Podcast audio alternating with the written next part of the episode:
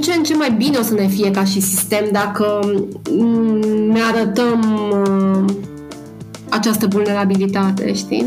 Nu mare, nu mare câștigat putem să avem, știi? Nu avem cum să pierdem ceva, că nu avem nimic deocamdată. Ce să pierdem?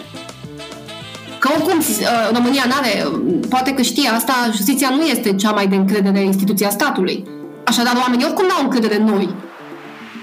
Ce ar fi să le câștigăm cumva pe o bază solidă. Și cumva eu m-am întrebat și povesteam cu Dragoș Pătrarul la emisiunea lui. Băi, eu cred că atunci credeam, acum trei ani, credeam că presa are un mare rol în a ne crea nouă încrederea oameni, știi? Adică încrederea oamenilor în noi, ca sistem. Și el mi-a spus atunci, băi, nu, că n-are nicio legătură, că voi aveți nevoie de P R, nu de presă. Dar n-avem nevoie niciun P R. Nici de o presă n-avem nevoie. Avem nevoie de oameni sănătoși psihic. Vorba aia, de plinătatea facultăților mentale. Care să ia decizii exact așa cum ar trebui să o ia. Să le ia.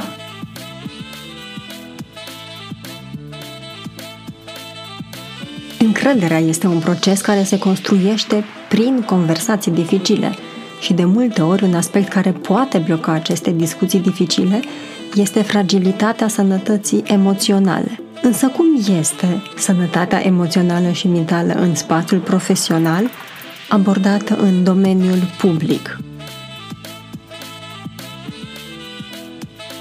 Într-un top al celor mai stresante profesii, cele asociate domeniului juridic se regăsesc între primele zece poziții. Un studiu al Universității John Hopkins arată faptul că din peste o sută de roluri profesionale, avocații sunt cei mai predispuși spre depresie. Asta pentru că tensiunea din sălile de judecată, consumul emoțional pe care îl presupune luarea unor decizii cu mize mari, impactul traumatic al acelor infracțiuni și povești de viață la care sunt expuși cei care lucrează în domeniul juridic, împreună cu supraoboseala și cu orele puține de somn, sunt doar câteva dintre realitățile care zdruncină echilibrul emoțional al profesioniștilor din justiție. Așa se face că cele mai multe riscuri asociate domeniului juridic sunt cele care fragilizează sănătatea mentală și emoțională, adică insomniile, stresul, sedentarismul, diferite tipuri de dependențe și multe altele. Mai mult decât atât, expunerea îndelungată la aceste traume pe care le trăiesc clienții lor conduce, potrivit studiilor, la depresie cronică și scăderea performanței în muncă, ori societatea mizează tocmai pe rațiunea profesioniștilor din justiție. Consecințele palpabile ale provocărilor emoționale cărora trebuie să le facă față mai devreme sau mai târziu se resimt în spațiul profesional, însă și dincolo de acesta, acasă și în comunitate. Odată cu fragilizarea sănătății mentale și emoționale, evident că și capacitatea de a lua decizii raționale și obiective scade, ceea ce le poate afecta reputația, relațiile de muncă și, în definitiv, poate genera scăderea încrederii populației în justiție. Salut! Bine te regăsesc la un nou episod Mind Education Podcast, într-o discuție despre rostul conversațiilor dificile și al sănătății emoționale în spațiul profesional în domeniul juridic. O am alături pe Roxana Dan, judecător în cadrul Judecătoriei Cluj-Napoca și președintele secției civile.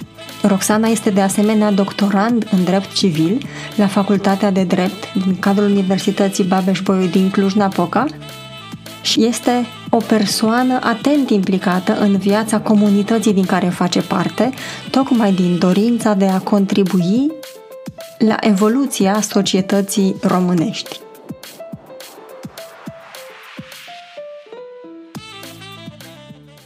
Roxana, bine ai venit la Mind Education Podcast. Sunt tare recunoscătoare că ești aici și mă bucur că putem să ducem relația noastră și în zona profesională și să vorbim despre niște aspecte care sunt pentru noi foarte relevante, noi, psihologii, și cu, de care mă bucur să văd că tu le aplici cu perseverență și cu foarte multă determinare. La ce mă refer? Mă refer la acele discuții dificile, care probabil că pentru mulți par a fi parte din munca unui judecător, însă sunt curioasă să-mi spui din experiența ta ce sunt acestea și cum ai ajuns să le exersezi în modul în care discuția dificile să transforme dinamicile relaționale din echipa ta și să nu rămână blocate în discuții dificile și atât. Mulțumesc tare mult, Mara, pentru invitație. Sunt onorată că intru așa în comunitatea Mind Education și că experiența mea poate să ajute comunitatea. Cred că ar trebui să dau puțin context pentru ascultătorii noștri. Sunt judecător și totodată sunt președintele secției civile a Judecătoriei Cluj-Napoca de mai bine de trei ani. Și cumva în această funcție de conducere am început să exersez ceea ce mă întrebai tu mai devreme legat de conversații dificile. Le aveam, bineînțeles, ca și profesionist în sala de judecată sau cu ceilalți colegi, dar nu conștientizam nevoia acestora cu titlu constant. Am preluat funcția de conducere într-un moment în care eu eram cumva într-un proces de dezvoltare. Pierdusem tatăl după o boală destul de îndelungată, suferisem eu un accident unde viața mi-a fost pusă în pericol și funcția de conducere a venit ca o provocare din partea colegilor, cumva văzându-mă ei ca un potențial lider pentru echipa noastră. Am acceptat ușor inconștient, ca orice chestiune de noutate, și cred că primele câteva luni au fost de, un, de o reală intensitate, pentru că nu știam ce se întâmplă. Nu știam de ce avem triunghiul Bermudelor. Nu știam de ce avem mecanisme de bârfă, de evitare, de, de ce oamenii nu-și spun cumva oful direct interlocutorului, adică direct persoanei cu care era într-un într-un anume conflict. Secția din care eu fac parte are peste treizeci și cinci de judecători, mai mult sau mai puțin, depinde de perioadă, plus cincizeci, poate mai mulți grefieri, personal auxiliar cu care, cu care eu colaborez și unde am obligația de supraveghere și coordonare. Bineînțeles că în dinamica unei astfel de organizații apar inevitabilele discuții în contradictoriu sau inevitabilele conflicte care uneori nu nu sunt stinse într-un mod care să ducă la o pace și o liniște interioară pentru cei doi participanți. Văzând aceste mecanisme de evitare, de bârfă, de șantaj, de agresiune față de celălalt, cumva fiind și eu într-un proces de transformare, mi-am întrebat ajutorul din acel moment, coachul meu din acel moment, ce pot să fac? Cum pot să scap comunitatea și cum pot să creez încredere între ei. Vreau să-ți împărtășesc că am plecat de la stadiul în care colegii mei nu vreau să facă parte din același grup de WhatsApp. Nu toți, dar o parte dintre ei nu-și doreau asta. Spuneau că nu au nevoie, nu au nevoie de o comunitate la locul de muncă, ceea ce era greșit, evident. Nu. Dar era o frică, era o lipsă de încredere totală. Și cumva mi-am... M-am întrebat eu ce înseamnă încrederea, de ce, ce au nevoie ei să aibă încredere în mine sau de ce au nevoie asta pentru a crește comunitatea. Ori cumva răspunsul a fost uh, trebuie să discutăm mai mult, trebuie să discutăm momentele în care conflictul ia naștere, trebuie să vedem de ce anume nu ne ascultăm, pentru că nu le cunoaștem, asta a fost primul, prima mea descoperire și ce am făcut uh, efectiv. Cu sfaturile primite am pus oamenii la aceeași masă. Și cumva cred că asta a fost marea, marea descoperire a mea ca, ca lider și asta i-a, le-a dat încredere colegilor mei că voi rezolva problemele pentru ei. Am avut diverse situații în care au venit colegi la mine și mi-au spus, păi X a făcut asta, Y a făcut asta și intenția mea inițială ca orice manager e să fac micromanagement și să rezolv eu problema, să mă duc la coleg, să-i spun ok, nu mai poți face asta, ai încălcat o regulă, bla bla bla. Ori asta nu dă rezultate și nu dă rezultate la noi, suntem profesii de putere și cumva avem nevoie să fim înțeleși și ascultați înainte ca cineva să decidă pentru noi, pentru că asta facem și noi ca profesia de judecător. Și atunci, primul meu instinct a fost să-i punem la aceeași masă. Am un birou care e tot timpul deschis și am o canapea galbenă. Uh, unii colegi spun că e canapea psihologului. Îmi place mie galbenă, de aceea e galbenă, dar uh, am simțit nevoia să am acest mediu intim în care oamenii să vină să spună unele lucruri și nu numai mie, să-i spună și colegului cu care are un mic conflict sau cu care are o, a întâmpinat o problemă de comunicare. Și încetul cu încetul, dezvoltând acest mecanism, colegii deja știu că ei trebuie să discute. Ori cu mine și prin mine, de multe ori sunt eu și eu de față, când sunt chestiuni cu adevărat profunde și dificile, îi chem pe cei doi cu mine de față, alte ori îndemn să vorbească ei singuri. De ce e important uneori să fac eu parte din triul ăsta, dar doar ca observator, e să conduc discuția acolo unde știu că e problema, pentru că eu cumva am ascultat în prealabil cele două optici, cele două paradigme și vin eu cu, nu știu, cu îndrumarea. A fost o chestiune de noutate asta pentru ei, să știi, și uh, i-a ajutat să capete încredere că am ascultat viziunea lor. Oamenii, până la urmă, asta își doresc. Știi ce mi se pare interesant? Vorbești de încredere într-un domeniu profesional care uh, are ca și obiectiv să exerseze neîncrederea. Vorbești despre discuții dificile care încep de la, dintr-o zonă de șantaj sau de intruziune, abuz emoțional și vorbești despre ascultare. Cumva ce aud eu este că ai reușit să modelezi astfel de dinamici înspre un spațiu relațional care începe cu prezumția de încredere și care reușește să apropie oamenii. Care crezi că a fost ingredientul cheie care a contribuit mult la modelarea asta? Vulnerabilitatea și deschiderea mea. Le-am arătat că încerc și că greșesc, că data viitoare nu mai fac aceeași greșeală, că învăț. M-am arătat, m-am arătat și eu câteodată uimită de faptul că nu mai fac față, că cer ajutor. Deschiderea cu care de fiecare dată am venit din, în fața lor, chiar dacă asta uneori mi-a zruncinat mie imaginea de lider perfect. Nu eram nici pe departe uh, liderul perfect, nu sunt nici acum și nici nu cred că voi fi, pentru că perfecțiunea nu există. Și faptul că nu mai au frica de pedeapsă la început și pentru mine a fost o provocare, pentru că personalitatea mea vulcanică are cumva tendința uh, să tranșeze foarte repede lucrurile. Ori uneori ele nu trebuie tranșate. Trebuie doar să stai, să asculți, să vezi, băi, ce pot învăța din asta și să exprimi acea deschidere de care ei au nevoie pentru a căpăta încredere. E esențial. E esențial pentru că uh, oamenii nu împărtășesc multe datorită uh, lipsei de încredere, datorită fricii. Și poate să fie și, mai ales că noi ca mecanisme de control și pedeapsă, noi ca stat suntem extrem de vulnerabili, adică și ca civilizație. Noi ne e frică de pedeapsă, noi reacționăm de obicei la pedeapsă, dar nu, nu cred că acesta este drumul, mai ales în profesia noastră.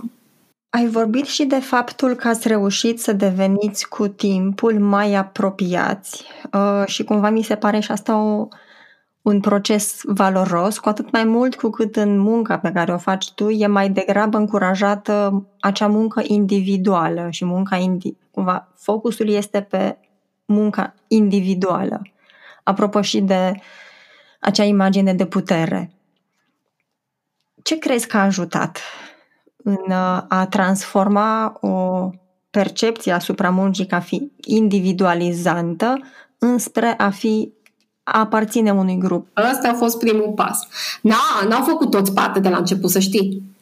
Au venit pe parcurs unii. Am spus, ok, nu mă descurajez, o să încep cu câți am, vedem cine mai vrea, cumva am început să transmitem informația acolo, să discutăm, să dezbatem idei. Nu mai era uh, acea situație în care eu mă duc la colegul în birou și îl întreb. Întrebam pe grup, îmi răspundeau toți. Ce face asta? Te face pe tine, coleg, să fii validat, să fii inclus.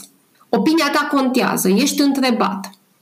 Bineînțeles că efectul unei astfel de deschideri și unei astfel de, până la urmă, de vulnerabilizare, pentru că tu când întrebi arăți că nu știi sau nu ești sigur. Și asta a, a luat un pic din uh, mitul acela de putere absolută și de individualism dus la, dus la extreme. Și cumva făcând exercițiul ăsta săptămânal, lunar, zilnic acum, am construit o comunitate. Dar asta pentru că colegii mei au înțeles și au înțeles propria nevoie. Că e mai bine, e mai util să știi că te poți baza pe ceilalți decât să fii singur. Și mai ales într-un astfel de loc de muncă. Indiferent că decizia, bineînțeles că o ia fiecare judecător în parte în cauza sa, dar cât de important e să primești un feedback legat de opinia ta. Și nu mai faci bătând la uh, ușa numai a unui coleg, ci apelând la acel grup de WhatsApp care îți dă deschidere la toți cei treizeci și cinci din secție. Acum mai avem colegi care au plecat la alte instanțe și care au mai rămas cu noi pe grup și își mai dau cu părerea sau ne mai întreabă și ei ce părere avem. Cumva acest prim pas uh, a fost uh, liantul care ne lipsea.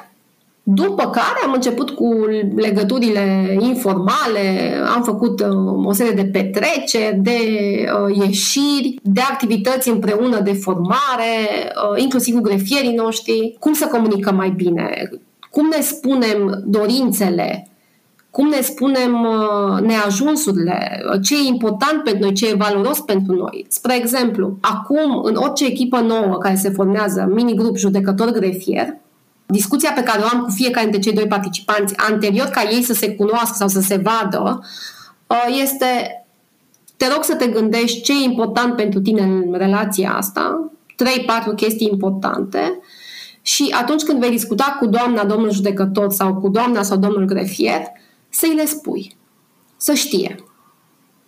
Și asta e valoros pentru că deschide relația și o consolidează încă de la început. Și mai mult își dau șansa ca odată la ceva timp să facă un check-in. Cum suntem noi în relația asta de, de muncă? Vreau să vă închipuiți că judecătorul și grefierul e, sunt un tot unitar al completului. Ei trebuie să funcționeze foarte bine împreună.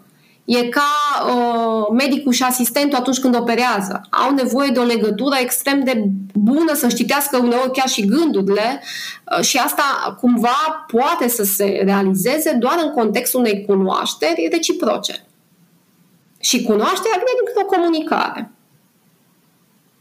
Cumva toate astea, micile chestiuni pe care noi le facem, dincolo de uh, faptul că ei știu că la orice problemă pe care o au cu unii cu alții, ușa mea e deschisă să ascult, dar știu că nu pot fugi de discuția cu interlocutorul, adică cu cel cu care ai, cu care ai problema. Eu te ascult, dar va trebui să rezolvi tu, eventual poți să te sfătuiești cu mine care ar fi cea mai bună optică, ce ai putea să faci. Și am colegi cu o experiență mult mai mare și cu o vârstă mult mai înaintată decât mine, care îmi spun, ok, am o problemă cu colegul de complet și spun, ok, aș putea să o rezolv eu, dar n-ar avea aceeași valoare și nu ar crea uh, o legătură între voi ca și, ca și colegi. Și spunând asta, evident, un om cu persoană, ok, eu mi-o rezolv eu problema, că sunt om matur. Oh, păi asta vreau să aud. Roxana, ai spuneai de evitare și cumva se pliază și pe ce derulăm noi în prezent și vorbesc de acea cercetare pe sănătate emoțională la locul de muncă, pentru care îți mulțumesc pentru implicare. În această cercetare și în experiența noastră cu organizațiile observăm că în relațiile profesionale există de obicei două tendințe în ce privește acest tip de discuții dificile. Una este de a evita astfel de discuții, de a prefera să nu vorbim despre ceva ce este inconfortabil, și a doua tendință este de a aluneca mai degrabă într-o zonă de reactivitate, de conflict, fie contraatac, atac, retragere. Ai vorbit în prima parte de această zonă în care mai degrabă observ reactivitate. Ai vorbit și de evitare. Care tipare crezi că sunt la început mai frecvente și cu care ai avut mai multe provocări în a le modela înspre discuții oneste, deschise? Probabil evitarea. Dacă stau să mă gândesc ca o proporție covârșitoare, dar am avut și reactivitate și șantaj, Da, am avut și eu astfel de, astfel de manifestări, dar cred că evitarea e, e mai frecventă și vine din personalitatea judecătorului sau a personalului din justiție. Probabil că vine și din cultura noastră, dar cred că e important să subliniez, cel puțin pentru oamenii din sistem care ne ascultă, că sănătatea mentală nu înseamnă doar lipsa bolilor pe care psihiatrii pun un diagnostic. Și atunci, cumva, plecând de la această chestiune, că sănătatea mentală înseamnă inclusiv discuții dificile, conversații dificile și că avem nevoie de o sănătate mentală puternică pentru ca munca noastră să fie valoroasă, i-am convins pe unii colegi că e mai bine să discutăm decât să nu discutăm. I-am convins că e mai bine să ne luăm cinci minute uh, înainte să reacționăm, să spunem, băi, e valoros ce urmează eu să spun, poate ajuta. Și asta e, e un exercițiu și pentru sala de judecată. Atunci când uh, suntem atacați în sală de participanți, pentru că suntem, oamenii vin cu tot felul de încărcături emoționale și refulează pe noi judecătorii, unii dintre ei. Se mai întâmplă și asta. E valoros ce urmează să spun, poate ajuta. Și mai ales într-o comunitate în care tu vei rămâne ca și coleg. Și atunci, cred că, pentru că izbucnind, avem dreptul să fim furioși cu toții. Ni se întâmplă lucruri care ne pot scoate din zona noastră de peaceful și de relaxare. Dar atunci când se întâmplă asta, ce mecanisme avem la dispoziție să ne reașezăm? Ori discuția dificilă face asta. Ori, ce am făcut eu? Am mers eu înspre ei. N-am așteptat să vină ei la mine. Am arătat eu deschidere și modelul meu a fost foarte repede preluat de alții, care au arătat la rândul lor deschidere, văzând că e un mediu în care putem să practicăm o astfel de relaționare. Dinamica instanței noastre s-a modificat datorită unor exemple personale pe care, pe care le-am repetat. Le-am repetat și în momente dificile în care mi-a venit să fug și să plec. Creșterea mea ca om și ca femeie și ca partener de cuplu și ca soră a fost odată cu creșterea mea ca profesionist. Și ca judecător, și ca manager de instanță, de secție și în toate proiectele pe care eu le-am făcut, cumva am avut în minte această deschidere în a comunica chiar și atunci când îmi vine să plec, să evit sau să reacționez, de a comunica de pe un alt, de a mă da jos de pe piedestalul ăla pe care noi ne urcăm în sala de judecată și a spune, ok, e mai important ce se întâmplă în viitor decât disconfortul meu de acum, de cinci minute sau cinci secunde, că e cinci secunde de fapt disconfortul, până încep discuția, după care curge și te simți mult mai bine. Roxana, ai vorbit și noi ne-am și cunoscut într-o etapă a vieții tale în care e, inițiai acest proces de cunoaștere și dezvoltare emoțională, personală. Și ai vorbit faptul că această schimbare de dinamici în relație a început mai întâi cu schimbarea ta emoțională. Apropo și de faptul că puneai în legătură aceste discuții dificile cu sănătatea emoțională la locul de muncă. Sunt curioasă dacă această muncă personală ai reușit să o transferi și între colegii tăi. Cu atât mai mult cu cât cred, din ce vorbeam noi și din ce am mai citit până acum, nu e o zonă care să fie pusă în relație cu munca de judecător. Da, nu este. Nu este pentru că, spre deosebire de companiile private, unde tot ce înseamnă sănătate emoțională, mentală, este o preocupare din partea managementului, pentru noi, în instituțiile publice, parcă n-ar exista. Mă uitam zilele trecute la toate podcasturile din România și din afară. Peste tot avem C E O, director de companii, oameni din mediul privat. Ok, și oamenii din mediul public? Aici nu sunt lideri? Aici nu avem nevoie de lideri? Aici nu avem nevoie de comunități puternice și de oameni sănătoși mental?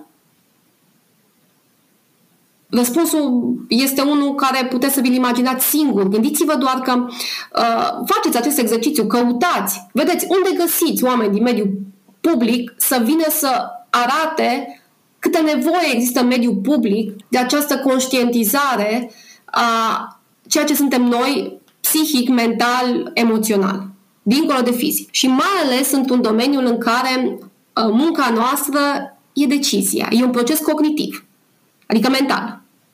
Nu iau decizia cu mâinile sau cu picioarele, o iau cu creierul. Ori dacă eu nu am o igienă mentală corespunzătoare, cât de potrivită, cât de uh, corespunzătoare realității este decizia mea. Și cumva aș vrea să deschid această uh, cutie a Pandorei, care e închisă cu multe lacăte, și să invit oamenii din instituțiile publice, din mediul public, să discutăm despre asta. Să nu ascundem sub preș. De ce sănătatea unui C E O sau unui angajat din mediul privat mentală e importantă și de ce a noastră nu e importantă? Și atunci, ce calitate avem noi în serviciile sociale pe care le întreprindem? Pentru că sistemul public e sistemul care vine să sprijine nevoia cetățeanului. O dacă oamenii care compun sistemul public nu sunt bine emoțional și mental, oare ce serviciu de calitate am putea oferi noi? Sănătatea noastră mentală nu e preocuparea nimănui din perspectiva executivului sau a sistemului judiciar ca și conducere. Avem un spot de supra-solicitare neuropsihică. Ce înseamnă asta? Înseamnă că uh, executivul, statul român, recunoaște că judecătorii sunt supra-solicitați mental. Ok, ce facem cu asta? Le dăm un spot de câteva, nu știu, sute de lei să facă ceva cu banii ăia. Nu fac nimic, pentru că nu avem educația necesară să facem ceva. Și aici cred că trebuie să intervenim noi, voi și comunitatea. Să nu mai așteptăm de la sistemul judiciar și de la judecători să fie supermen care n-au nevoie de îngrijire mentală, și să sprijinim deschiderea.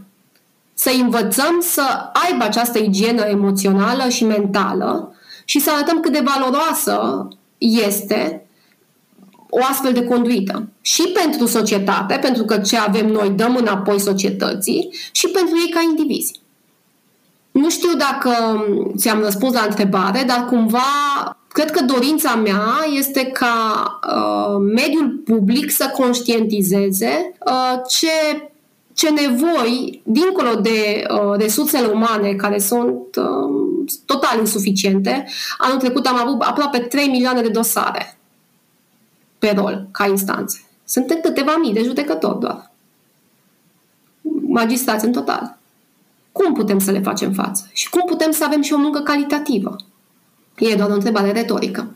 Ah, dificilă discuție, Rosana, pentru că înțeleg că aici intră în discuție mai multe aspecte. Unul este vorba de o muncă predominant intelectuală, adică cognitivă, care are mare impact asupra calității vieții beneficiarilor. Da, Mara, aici cred că e important să împărtășesc cu tine un exemplu la care m-am gândit. Aș vrea să facem un exercițiu de imaginație. Să ne închipuim că într-o zi lucrăm într-o grădină botanică sau într-un parc sau într-o grădină livadă în care cultivăm ceva sau suntem pe pârtia de schi. Cum ne simțim seara când ajungem acasă? Probabil obosiți datorită muncii efective, dar care este spiritul nostru și ce energie aducem? Cum se simte corpul?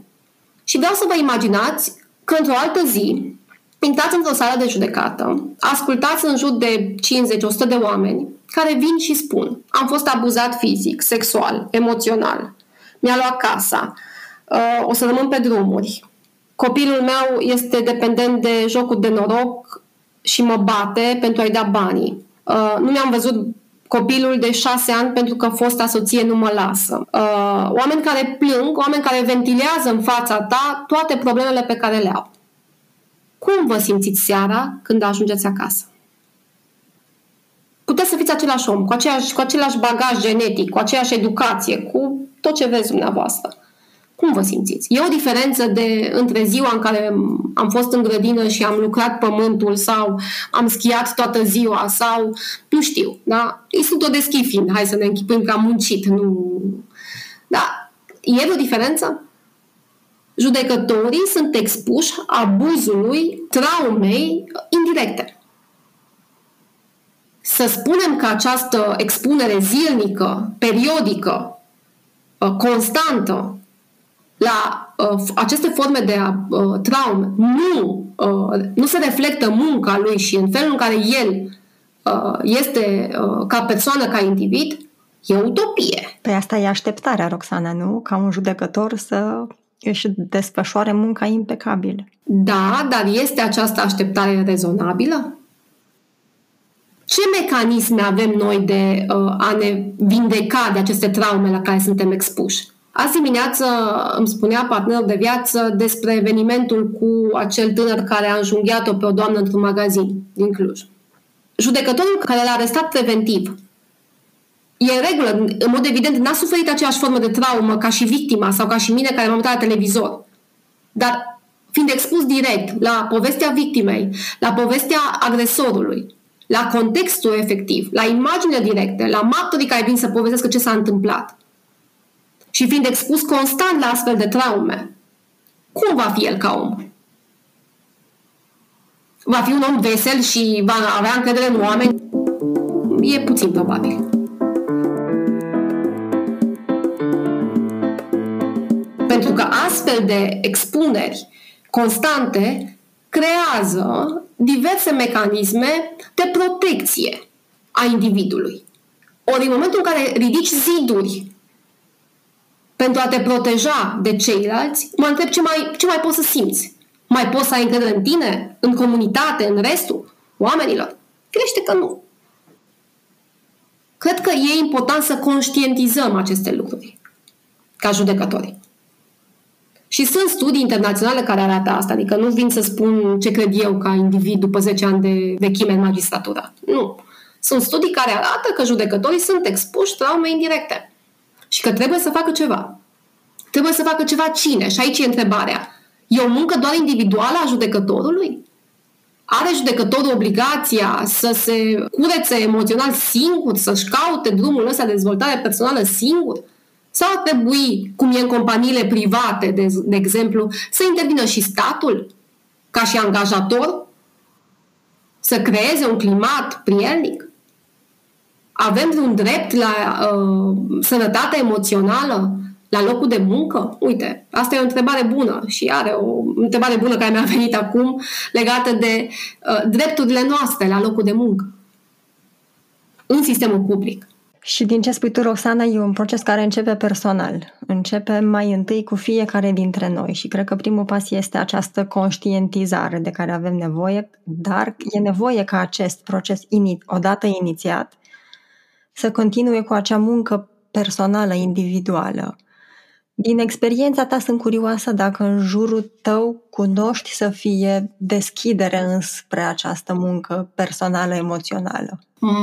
Mă bucur să spun că da, pentru că oamenii nu mai pot. Nu mai pot fizic, nu mai pot psihic, nu știu de ce. Și atunci încep să spui întrebări. Ok, ce mi s-a întâmplat astăzi? Și dacă conștientizez că ceea ce mi s-a întâmplat astăzi în sala de judecată, de fapt mi-a afectat uh, relația cu soțul, soția mea, cu mama, cu copiii mei acasă și vreau totuși să rămân sănătos fizic și psihic până la o vârstă mai înaintată de vârsta de pensie, știți că la noi în magistratură pensia e un subiect foarte sensibil pentru că ieșim, spun... Uh, spun oamenii mult prea devreme la pensie, după douăzeci și cinci de ani de activitate. douăzeci și cinci de ani de activitate într-un astfel de mediu nu sunt neapărat ușori. Și atunci cumva, dacă nu faci ceva, nu te vei bucura de pensie. Că de cele mai multe ori n-ajungi la ea. Nu vreau să spun că murim toți, nu vreau să fiu negativistă. Nu, nu murim toți, dar nici în momentul când ești la pensie și nu ești bine emoțional, nu prea ai chef să faci altceva. Și de cele mai multe ori viața ta merge într-un declin. Da, începe cu... ce, cred că asta e important să vă împărtășesc, pentru că eu îmi cunosc destul de bine colegii, știu uh, prin, ce, prin ce provocări trec, de ce boli suferă, de la pierderi de sarcini, la pierderi de părinți, de... știu aceste lucruri și mă bucură că ei au încredere în mine să mi le spună. Cumva eu sunt mai înclinată să... citesc tot felul de nebunii de fiecare dată când descoper o lucrare, o carte, un podcast, un ceva ce are legătură cu o chestiune prin care colegul sau colega mea trece, îl trimit. Îi fac cadou cartea. Se trezesc că au pe birou, nu știu, o carte despre uh, bolile autoimune, spre exemplu. Sau uh, o carte despre uh, cum să ne manageriem furia, dansul furiei, care mi-a plăcut foarte mult ca și carte. Sau tot felul, da? Uh, Gabor Mate uh, cu When the Body Says No. Sau alte cărți. Cartea Domnică, pe care am făcut-o cadou multor colegi și a fost foarte valoros pentru noi uh, să, să avem contact direct cu voi prin intermediul, prin intermediul acesta. Uh, seminarul pe care tu l-ai ținut cu noi, clar, toate aceste mici chestiuni au contribuit la o deschidere. Câteodată la unii e suficient să uh, aprinzi puțin fitilul, da? Să ai, nu știu, o, o mică scânteie, pe când la alții trebuie să arunci cu gaz pe ei. Uh, indiferent cum e, ideea e să ai răbdare. Pentru că mo- schimbarea va veni. Schimbarea va veni. Poate nu la momentul în care tu, lider, îți dorești acest lucru, dar la un moment dat va veni. Dacă insisti suficient de mult, cu dragoste, blândețe, curaj și le arăți că n-au ce să pățească, pățească, decât să se dezvolte într-un, în ceva ce ei își doresc, vor face, această, vor face acest efort și vor veni lângă tine. Și cu cât sunt mai mulți oameni lângă tine, cu atât comunitatea e mai valoroasă.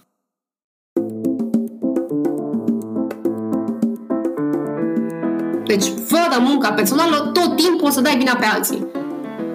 Când îți asumi responsabilitatea pentru cine ești și pentru ceea ce îți dorești să faci, sistemul are mai puțină putere și tu deții puterea, de fapt.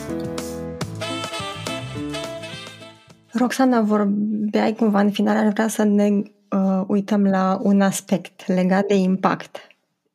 Tot acest proces personal de a modela discuții dificile, dar care să apropie și să adune oamenii la oaltă, exerciții de ascultare pe care îl recomandai în acest proces, partea de a crește încrederea, unde crezi că au avut cel mai mare impact asupra calității deciziilor, asupra relației cu ceilalți, relației cu autoritatea?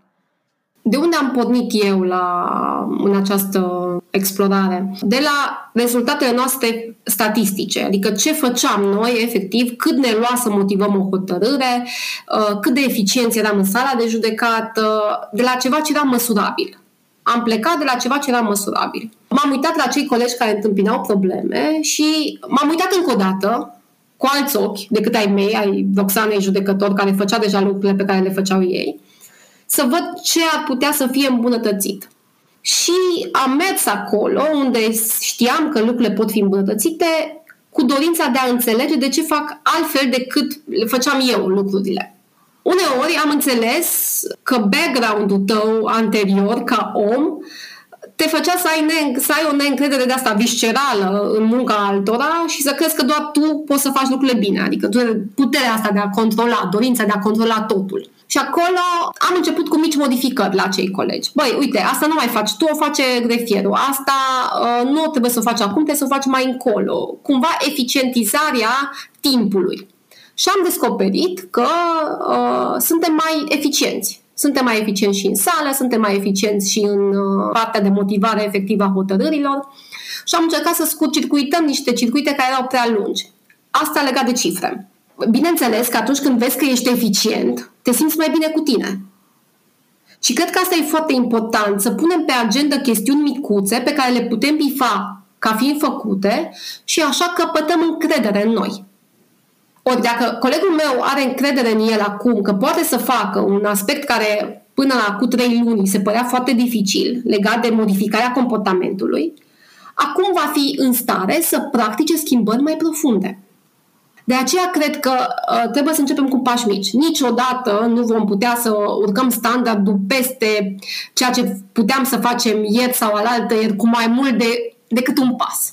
Pași mici înspre a ne construi un viitor mai stabil. Stabil în ce sens? În sensul că dacă practicăm schimbarea în fiecare zi, suntem mai confortabili cu ea. Și cumva asta mi-am dorit eu și asta practic eu și cumva ca exemplu pentru restul și ceilalți care au venit alături de mine în această călătorie e să facem mici modificări în fiecare zi. Cum pot să fiu mai bun decât mine ieri la un anumit aspect?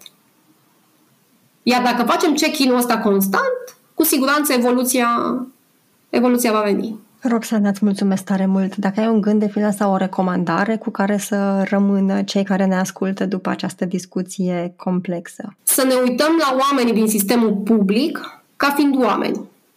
Să aducă acei oameni din sistemul public care lucrează pentru cetățeni puțin din omul de acasă în munca lor și să se gândească că au nevoie de o introspecție zilnică pentru a deveni acel om la care ei visează. Noi visăm să fim oameni mai buni, doar că nu cred că avem întotdeauna uneltele necesare să devenim. Așadar, să visăm, să construim, să acționăm. Roxana, îți mulțumesc tare mult! Eu îți mulțumesc! Podcasturile Mind Education sunt o declarație a misiunii în care credem noi cei de la Mind Education, și anume să contribuim la o lume mai bună, mai echilibrată mental și emoțional. Îți mulțumesc că ne ești alături și te invit să urmărești și celelalte podcasturi din seriile Mind About You, Mind About Love, Mind About Collaboration și Mind About Communities pe site-ul mind education punct ro, pe canalul de YouTube Mind Education și pe principalele aplicații care găzduiesc podcasturi, cum ar fi Spotify, Apple Podcasts, Anchor, Breaker, Google Podcasts, Overcast sau Radio Public.